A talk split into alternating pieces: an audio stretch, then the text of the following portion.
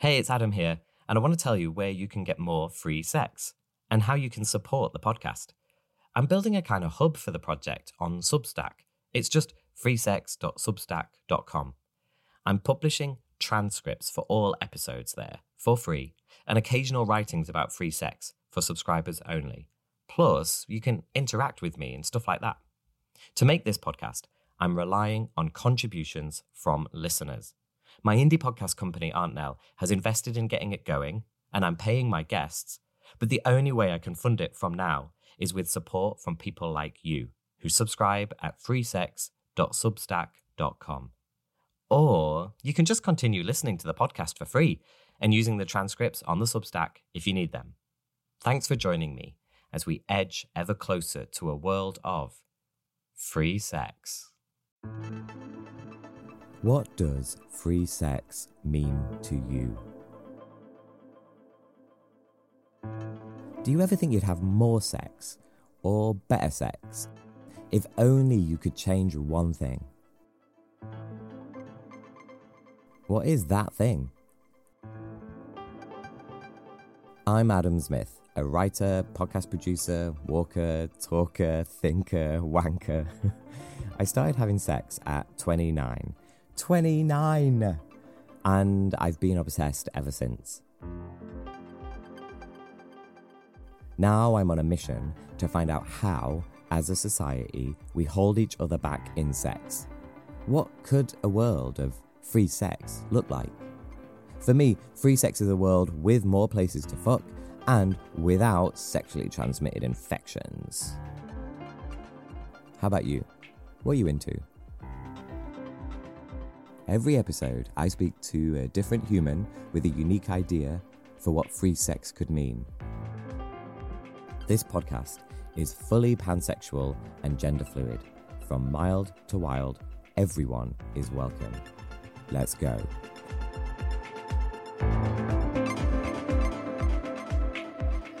Why are South Asian people in the UK getting more sexually transmitted infections? My guest this episode is Dr. Rageshri Dhairyawan. In treating her patients in HIV and sexual health in East London, in the UK, Rageshri noticed that STI diagnoses in South Asian people here were growing and that they have less knowledge of HIV than others do. When Rageshri researched what was going on, she was shocked to find that doctors have known about these ethnic inequalities in sexual health since the 1950s. Why hasn't this disparity been fixed? This is such an important question if we're going to reach a world of free sex. So I'm grateful to Rageshri for explaining her research to me and sharing her proposals. Doctor's Clinic is open.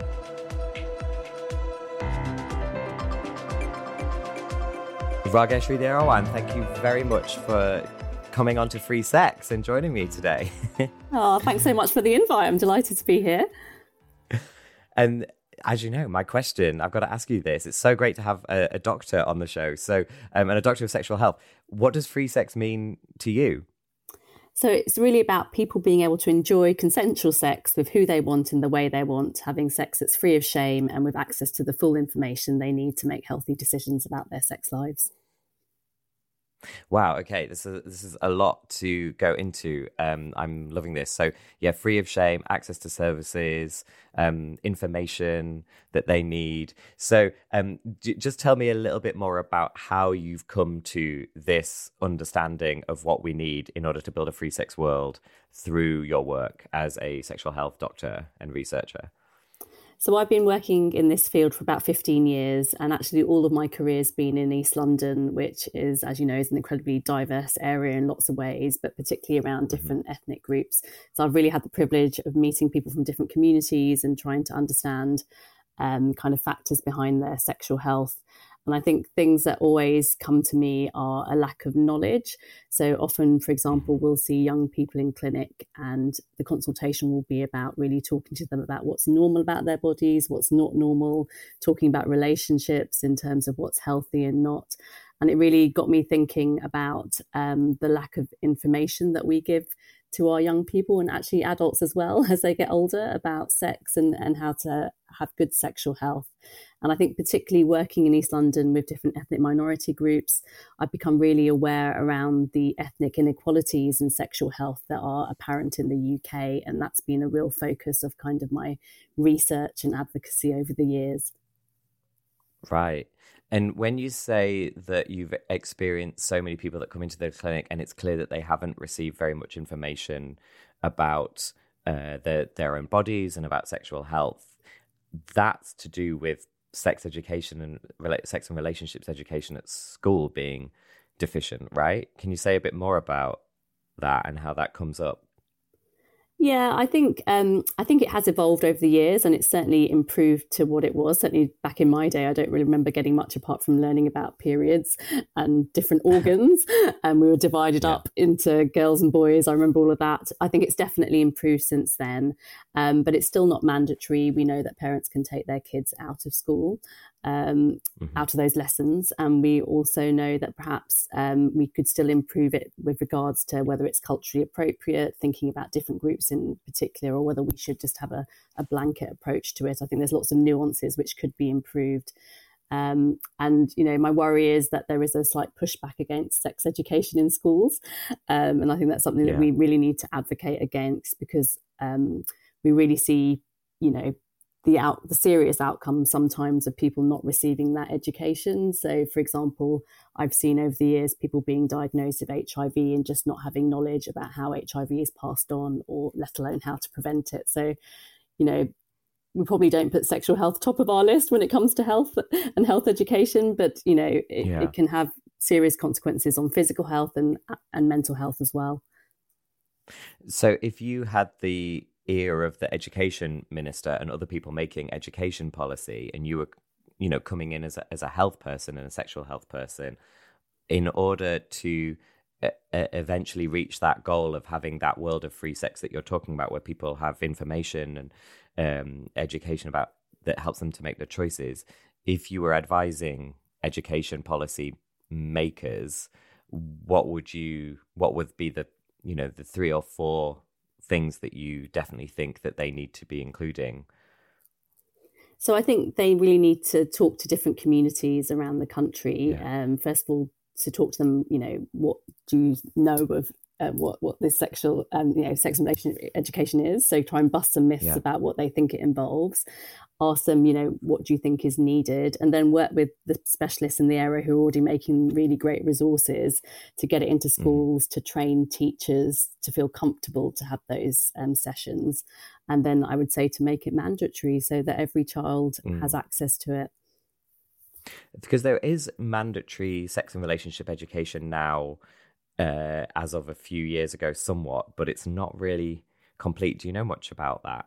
About where, you know how mandatory it is really so i think you can still um, take your children out of it to my knowledge okay yeah so that's the thing for you right that's well one of the things yeah Let's talk more about where you practice then in East London. You said at the top it is a very uh, mixed, diverse uh, part of London and part of the UK. So um, before we go into how uh, sexual health kind of um, um, makes its appearance there in that just can you just for people who don't know east london or even london that well you know because you know people might be listening in the philippines um, just uh, tell me a bit more about what east london is like in terms of the people that live there so um, East London is a very urban area. Um, it's traditionally kind of been the area where migrants came to England um, because that's where the kind of where the River Thames is. So ships used to dock there. So traditionally, it's an area of migration, and over the centuries, there have been different waves of migrants. Um, and because of that, kind of East London and the surrounding areas are very diverse when it comes to people from different ethnic groups. There's a lot of inequality when it comes to kind of socioeconomic status. So we do see a lot of poverty. For example, one of the boroughs has the highest rates of child poverty in the UK. Um, and it's also very diverse when it comes to kind of religion. Um, but it's also a fantastic place to live and work because I think all the different cultures yeah. mixing makes it um, an exciting place to live and, you know, often a very cohesive community. Yeah, yeah, and like, yeah, it's just so. Um, it's it's one of my favorite parts of London, uh, and it's also for me. It's also the the place where there's a lot of uh, queer culture as well and queer community, um, and that's like super important for my uh, for for my life and and some of my loved ones as well. So it's just got all these different uh, layers to it. Yeah, absolutely.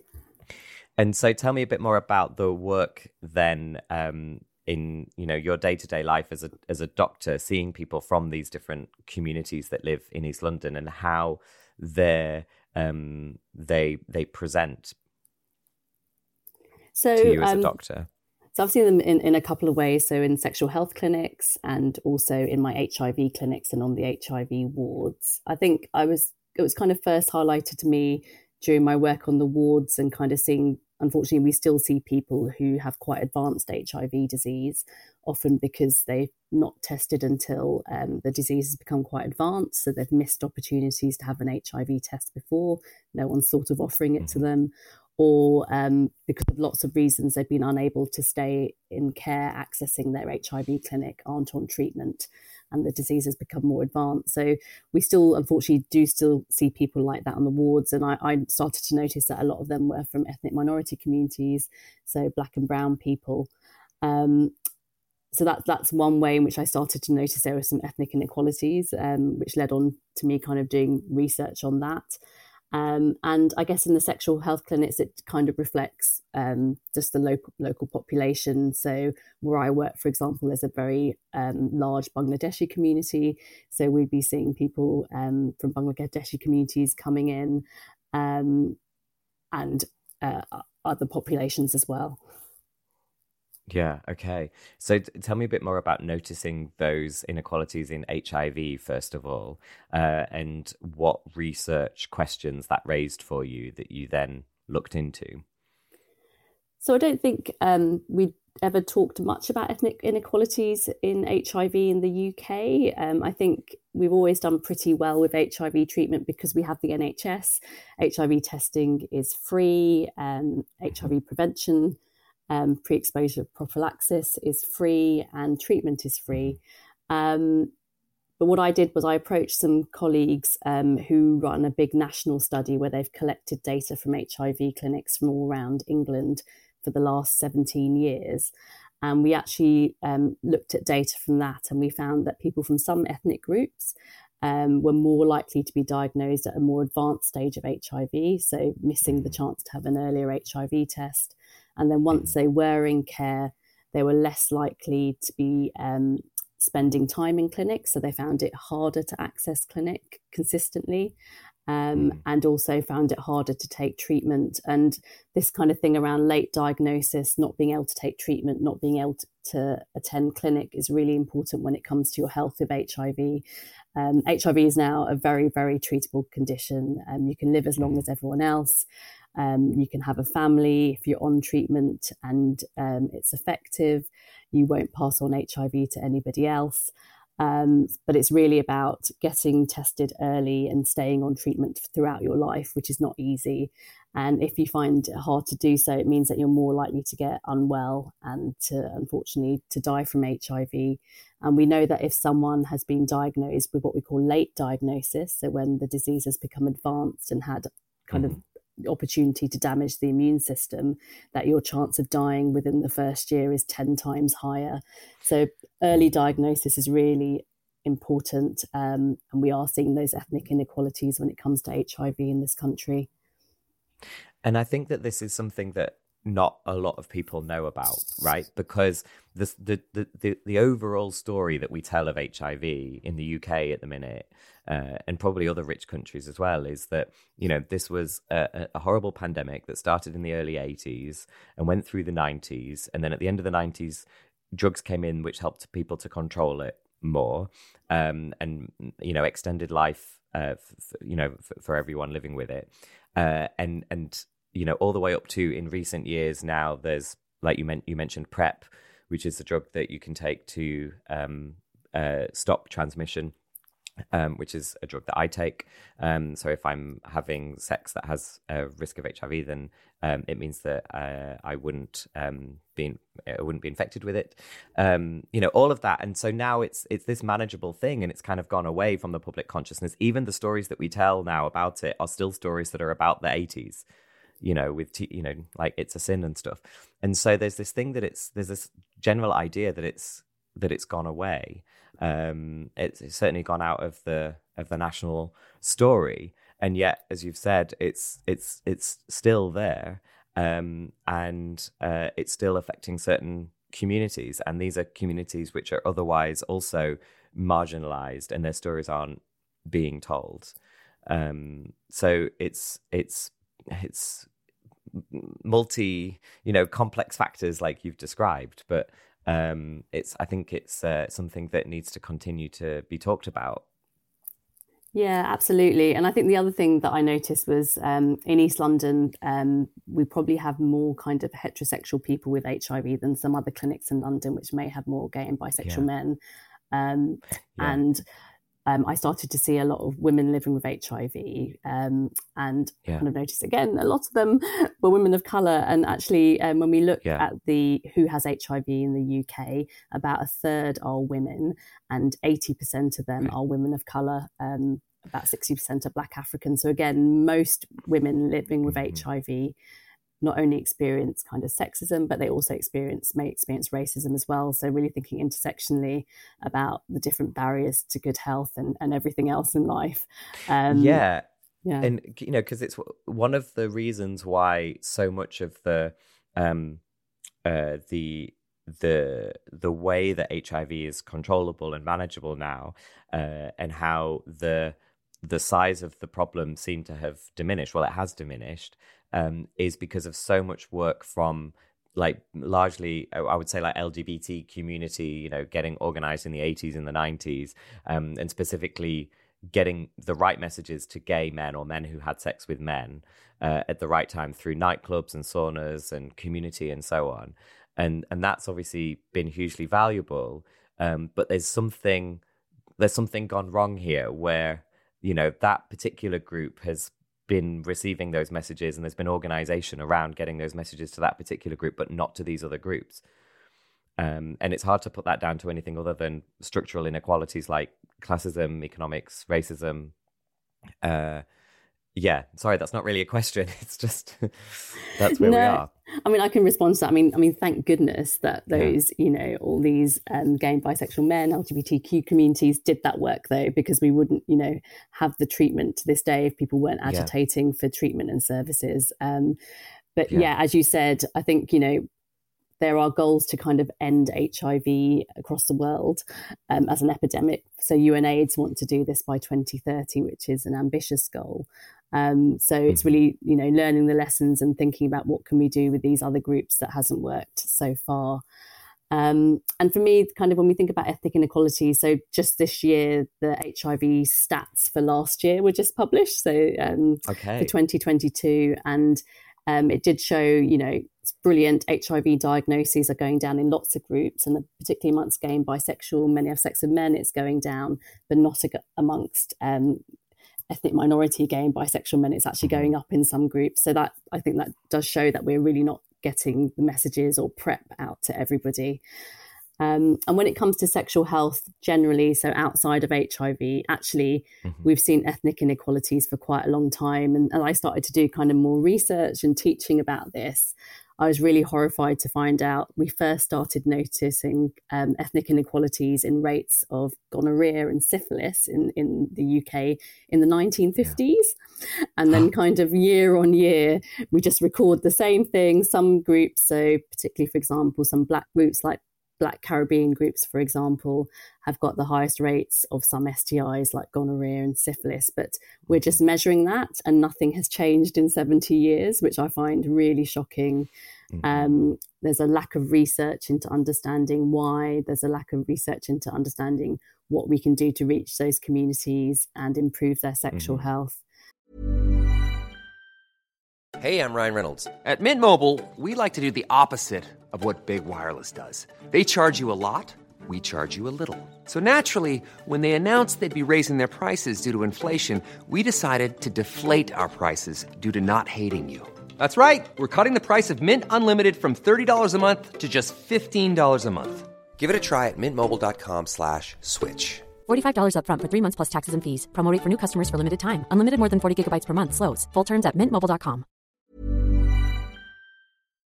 Um, and I think it is related to, unfortunately, to lots of structural factors like um, structural racism, bias within our sexual health services, not pri- providing culturally appropriate services. And there's a lot of research out there to show, um, you know, uh, you know, some people, particularly some um, Black communities, access sexual health services and don't come back because um, they've had a bad experience. They've been stereotyped, for example, and because of that, they don't right. come back. They don't trust us anymore. So I think there's so much work that we can do. Um, but I think the framing has also not been great in the past. Um, Mm-hmm. And it's not just around sexual health. I think it's around ethnic inequalities in general, in that it's a victim blaming at- attitude. So it's mm-hmm. either that these black and brown people have got a deficiency in their bodies. So it's something about their bodies that are not as strong, and that's why they are more likely to get health conditions or it's due to their culture. So in sexual health, it's because they may have be culturally more likely to have more sexual partners or not to use condoms. But I think that is a very victim blaming approach, and I think that mm-hmm. framing needs to change. And I think it has started to change. I think people are actually putting in the resources now to understand what we can do and to work with communities around what works for them. So, you know, I'm, I am hopeful of change, and things have definitely changed a lot in the last couple of years so thinking about getting to that world of free sex where everyone has the information that's right for them and at the right time and in the right place um, and uh, you know all of these all you know all of those intentions that you're talking about there what does a good campaign message look like? Either one that you would would dream of existing or one that actually does exist right now you know within a community group or a campaign or something like that that um, is a good example so um, I'm going to talk to you about a past campaign. Um, so it was okay. a campaign called Sholay Love, um, which was run by um, the charity NAZ, which is a, a London-based charity which is about yeah. the sexual health of ethnic minorities. Um, so this was specifically thinking about um, South Asian gay and bisexual men and how to reach them with regards to kind of HIV prevention and sexual health. So um, this was like a mixture of posters and groups and different ways of reaching into the community, um, which I think was effective. But unfortunately, like a lot of um, campaigns, once the funding ran out, it had to stop. So it wasn't like a long running thing. And I think that is generally yeah. an issue. Um, but I, I actually don't know. I think we have to go into different communities, not assume that you know one size fits all. Think yeah. about talk to them about what would work for you and different people, members of your community, um, yeah. and how can we do it in a way that doesn't stereotype you as well? I think that's really important.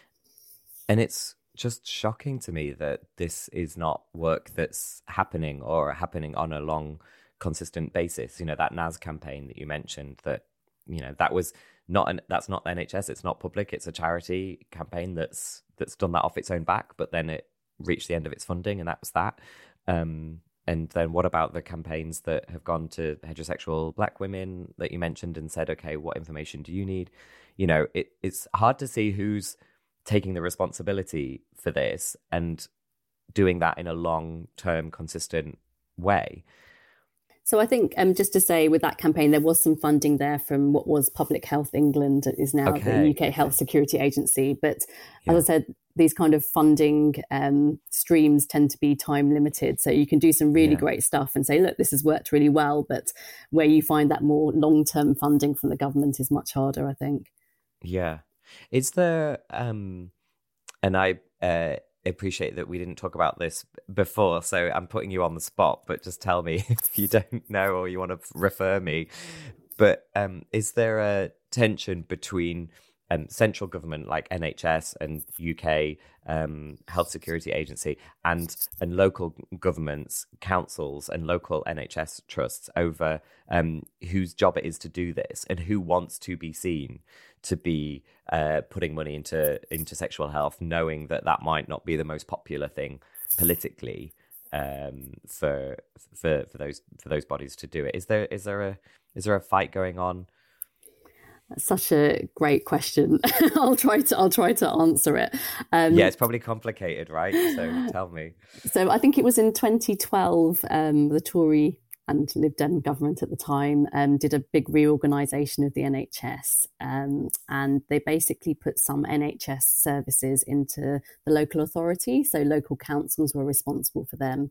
So that includes public health duties like health promotion, but they also put sexual health in. Mm-hmm. And for the first few years, I think the sexual health budget was protected, it was ring fenced. So councils had to put a certain amount of money in, but then that stopped. Um, and obviously, councils have to pay for so many things and they also pay for social care. So I think sexual health perhaps has not had the funding that is needed for quite a few years now. Um, and that's made things very complicated. It's also funded in a different way to HIV, which is um, complicated because often the staff delivering the services are the same. Um, and the other thing about sexual health is that you know, as a society, we're just not very good at talking about sexual health because it contains the word sex. Um, and I'd love to say that investing in sexual health is sexy, but it's not. And I wish it was. um, yeah. And I think as a country, we're slightly better about, you know, talking about other more um, difficult aspects of health, like mental health, for example. I mean, I don't know if you yeah. agree, but I feel like there has been a bit of a push to talk about mental health, but I think we're not yeah, there with huge. sexual health yet. Um, yeah. Um, so we need to make that sexy. Yeah, Yeah, that I think that's a really good comparison because you know I'm 38 and I, you know I, I've lived in an era where mental health has become a term and then had a huge push behind it um, politically, uh, e- economically, even um, uh, uh, culturally, artistically uh, you know, there's and also in the private sector, you know, or companies and organizations caring about mental health. Um, in parentheses, they may only care because they want you to be a productive worker, but um, uh, but you know, there's been this huge push for mental health, and uh, it it feels like there's a Rubicon crossed there. You know, there's kind of there's no going back. Um, now we all know much more about mental health, and it's not to say that you know service provision is at the level that we would all like to see it at, but um, so much more awareness and people caring about it. And there has not been an equivalent Rubicon crossing for sexual health. It's still something that some people who don't access sexual health services don't even think about and don't even know about and would even say to you like oh well that's not really important is it yeah, and I think the the crossover between sexual health and mental health is huge. So, you know, yeah. um, people can feel a lot of shame, for example, around the sex they're having or their sexuality, sadly, and that has a huge impact yeah. on their mental health and vice versa. So, you know, they need to be tackled together. I think. Yeah, I'm curious to um, know from your time, uh, you know, as um, training to be a doctor and uh, you know going going through the training and then every, anything prior to, to training like when you were thinking about what field you were going to go into um, this is not a um, a huge length of time because you're um, still, I think, you know, relatively early in your career. But uh, well, please, you know, tell me how many years because I, I don't know. I'm just guessing there. But um, what's that been like? How many years has that been, and how has the shame and stigma uh, conversation in your experience changed or not in that time? So, um, so I, it's my 20th year of being a doctor. So thank you for saying oh, wow. I'm in my early okay. bit. so I'll take that as a compliment. Um, wow. So I, I went into the field because I think one, um, I had a mum who used to do, she's a GP and um, we grew mm-hmm. up in kind of suburban Essex and she used to also yeah. do family planning clinics. So she was very interested in contraception. Um, so she yeah. did a lot of women's health things. So I was always very kind of passionate about abortion rights as a medical student. Mm-hmm. Um, mm-hmm and I kind of fell a little bit into sexual health. The year I kind of had to choose what I wanted to do, there were a lot of sexual health jobs that had come up. And hmm. um, I sat in on some clinics um, at the hospital I was working at the time and just thought, wow, this is really interesting. And then I got my first job in East London and I couldn't ask for like, you know, a better place to do hmm. this in terms of the variety of people I met and worked with. Um, I'm not sure things have massively changed. Maybe they have a bit. Um, I think in many ways, I think sexual health is slightly more known about. I feel we are, we have there is, in society there are slightly less taboos around talking about sex, and I think yeah. you know there's been lots of work in in in general media around things like that. And when I think particularly you know about me coming from the South Asian community. Um, so although my mum was doing family planning clinics as a child, she never really talked about sexual health. So I don't think we ne- ever really had that mm. talk, even though I knew right. she, she she worked in a family planning clinic. So big taboos around talking about sex as a child and um, but i think things have changed a little bit um, so if i was again just to talk with regards to south asian communities um, you know there's great podcasts there's brown girls do it too which i don't know if you've yeah. seen but or listened to but it's yes. hilarious and it really you know busts myths and taboos around sex in a really great way there's yeah. definitely more than there was when i was growing up so i think you know I think if people are talking more about sex and sexuality, hopefully that will then move on to sexual health as well. Yeah, yeah. I guess that's the that's the aim, isn't it? Just to continue expanding that. Um, uh, we when we were talking about research earlier, I think we were talking about we were talking about HIV, and we were also talking uh, about the like those that longitudinal data of um, health inequalities of of uh, diagnoses and, and treatment. Is there other research that you want to talk about that you've been doing that has particular insights uh, and work that you're doing at the moment? So I've just done a, a study um, looking at kind of STIs, so sexually transmitted infections amongst South Asian communities in, in England. Yeah. Um, so this was a project I was lucky to do as part of a master's. I took some time out and, and did a master's, and this was done in collaboration with the UK HSA. Um, so um, using data that they collect from every sexual health clinic in England, we look specifically at data amongst South Asian people. And I just wanted to look at um, diagnoses of bacterial STIs, so specifically syphilis, gonorrhea, and chlamydia, and to look at them amongst South Asians and to look at who were more likely to get them, um, mm-hmm. just to look at factors associated them essentially. Um, and we did this for the data in 2019. And the reason I did this is just there's a real lack of research about South Asians and sexual health in the UK. And I think there's lots of reasons for that. Um, South Asians are the the largest ethnic minority group in the UK, but they've always had the lowest rate of, of STIs and they're least mm-hmm. likely to use sexual health services. So I think people have always thought, well, they're not a priority to look at because they've got such low STI rates. Um, mm-hmm. And uh, people have also thought perhaps, you know, there might be some barriers there in terms of cultural sensitivities around doing the research as well. But uh, recent data has shown there's been a bit of a change. So, for example, we've been seeing increasing diagnoses of gonorrhea um, and chlamydia among South Asian gay and bisexual men of sex with men. So, something is changing. Um, mm-hmm. We're seeing late HIV diagnosis, and there was a big kind of public knowledge of HIV survey done by the National AIDS Trust that found that specifically mm. South Asians had low levels of knowledge around HIV and HIV prevention. Um, mm-hmm. So just thinking about what is going on in that group. Um, that's why we decided to do the work. And I don't think our results were particularly surprising. It um, kind of chimed in with the results that we see nationally in terms of the people who are most likely to get uh, chlamydia, gonorrhea, and syphilis tend to be gay and bisexual men have sex with men, young people.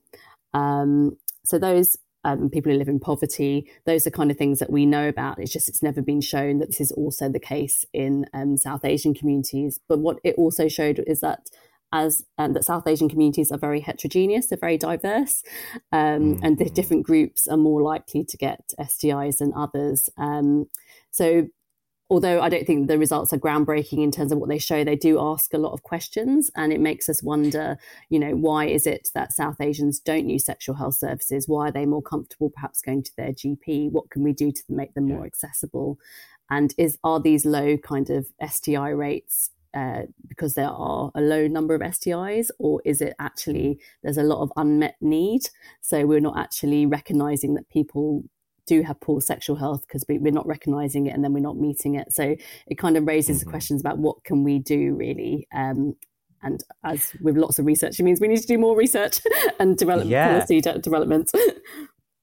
I mean, it sounds like such important foundational work, really. Like you said, it's not it, the, the headlines are not groundbreaking or surprising. Um, unfortunately, you know, e- e- even though they, you know, they're not going to be on the front page of a newspaper, even though they should be in terms of raising attention. I mean, newspapers might not treat those results particularly well, but um, you know, in terms of you know raising attention, they should, they, you know, they are really important results. But like you said, they're because they're not surprising. Um, actually, that's still really important because it's then you've got that foundation from which to ask other questions and go into it.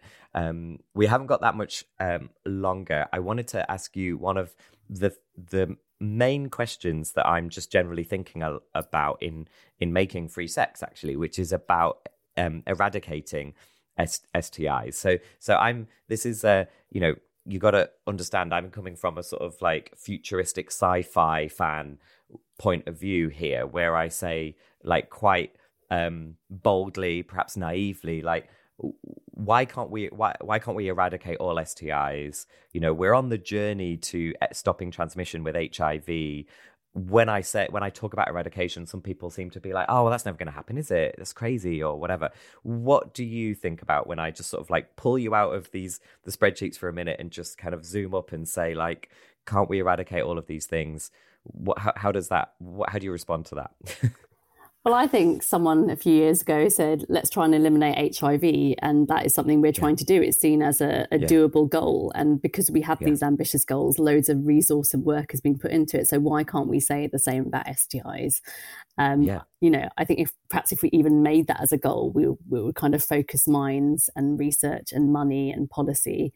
Um, And I think there's lots of things that would need to be done for, to, for that to happen. Um, yeah but yeah, I, I think I think it's a goal that we should aim for. Why not? Yeah.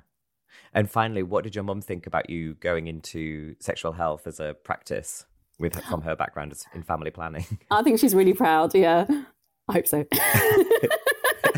I bet she is. I bet she is.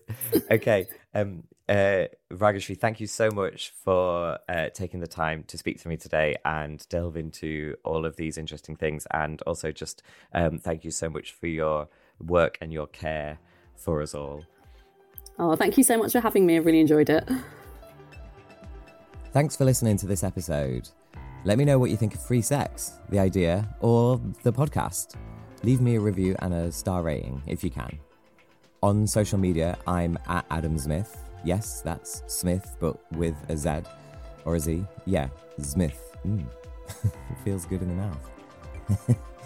you can find more Aunt Nell productions on our website, auntnell.com. And on social, we're at auntnell underscore. The theme music is Translife by Othon, hosted, produced, and edited by Adam Zmith and the executive producer for Aunt Nell is Tash Walker. All you loves and lovers, good night. Mwah.